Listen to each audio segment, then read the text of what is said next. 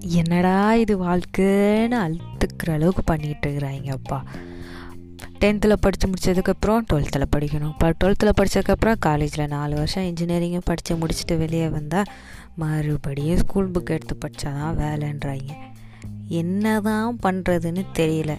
நானும் படிக்கிறேன் படிக்கிறேன் படிக்கிறேன் படிச்சுட்டே தான் இருக்கிறேன்.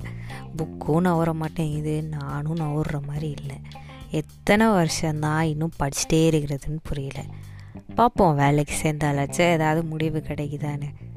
ஃப்ரெண்ட்ஸ் உங்களில் எத்தனை பேர் என்ன மாதிரி இப்படி படிச்சிட்ருக்கிறீங்க அதுவும் எரிச்சலா?